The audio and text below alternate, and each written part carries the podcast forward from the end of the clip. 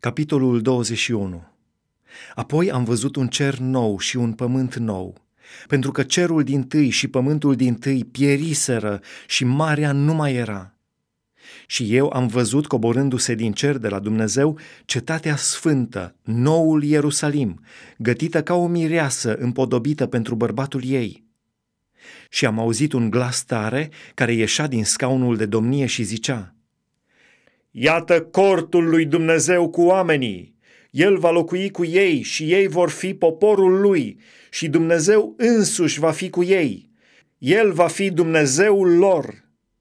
El va șterge orice lacrimă din ochii lor și moartea nu va mai fi.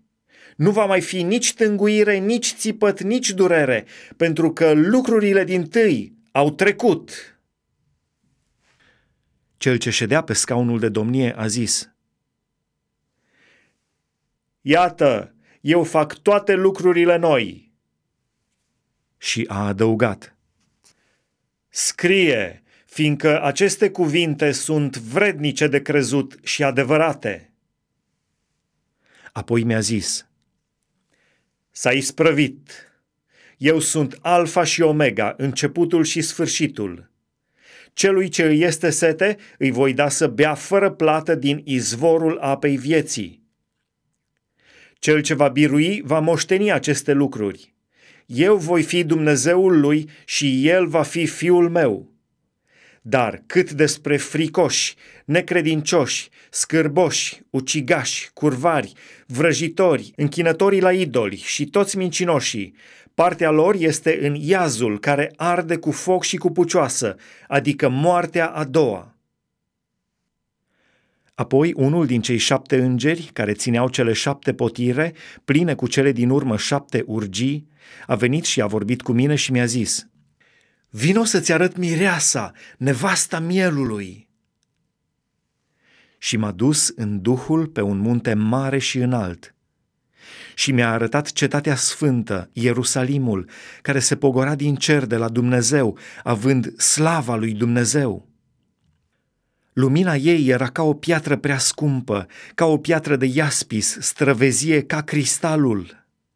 Era înconjurată cu un zid mare și înalt. Avea 12 porți și la porți 12 îngeri. Și pe ele erau scrise niște nume, numele celor 12 seminții ale fiilor lui Israel. Spre răsărit erau trei porți, spre miază noapte trei porți, spre miază zi trei porți și spre apus trei porți. Zidul cetății avea 12 temelii și pe ele erau cele 12 nume ale celor 12 apostoli ai mielului. Îngerul care vorbea cu mine avea ca măsurătoare o trestie de aur, ca să măsoare cetatea, porțile și zidul ei – Cetatea era în patru colțuri și lungimea ei era cât lărgimea. A măsurat cetatea cu trestia și a găsit aproape 12.000 de prăjini. Lungimea, lărgimea și înălțimea erau deopotrivă.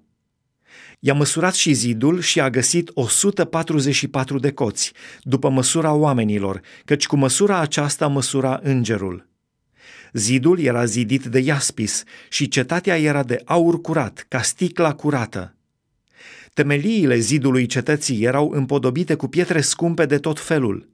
Cea din tâi temelie era de iaspis, a doua de safir, a treia de halchedon, a patra de smaragd, a cincea de sardonix, a șasea de sardiu, a șaptea de hrisolit, a opta de beril, a noua de topaz, a zecea de hrisopraz, a unsprezecea de iacint, a douăsprezecea de ametist – cele 12 porți erau 12 mărgăritare.